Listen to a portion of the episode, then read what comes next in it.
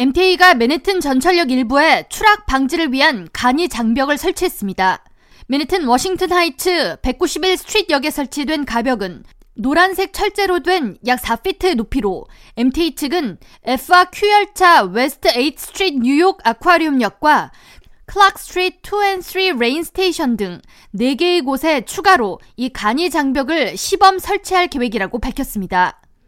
MTA 자노리버 대표는 22일 성명을 통해 전철역 가벽 설치는 시민들의 안전을 보장하기 위해 마련된 장치로 실용적인 전철 안전 시스템 장비를 마련한 MTA 담당자들에게 박수와 격려를 보낸다고 밝혔습니다. 그러나 언론 및 시민들의 반응은 싸늘하기만 합니다. 이날 전철역 간이 장벽을 처음 접한 시민 34살 마리아 델벨레는 누군가 마음만 먹으면 전철 진입 시점에 가벽 사이로 뛰어들 수가 있는데 이 장치가 무슨 소용이 있느냐고 반문했으며 또 다른 시민 52살 레니 디슬라 씨는 MTA가 시간과 돈 낭비를 했다고 비판했습니다. 뉴욕 지역 매체 뉴욕 포스트는 22일 MTA의 못생긴 ugly subway safety 장치는 뉴욕 시민들에게 냉소적인 반응을 일으켰다라는 제목의 기사를 통해 간이 장벽이 시민들의 안전을 보장할 수 없을 것이라고 예측했습니다.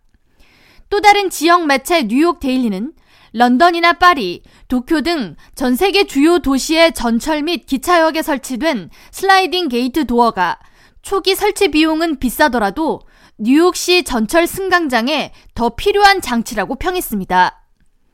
마크 레빈 맨해튼 borough장은 지난 2019년부터 2021년까지 전철역 추락 및 떠밀림 사고 건수가 20%가 증가했다면서 전철역에 새로 설치된 가벽은 승객들로부터 선로에 뛰어드는 사고를 완전히 차단하지는 못하겠지만 없는 것보다는 사고를 줄일 수 있을 것으로 기대한다고 말했습니다.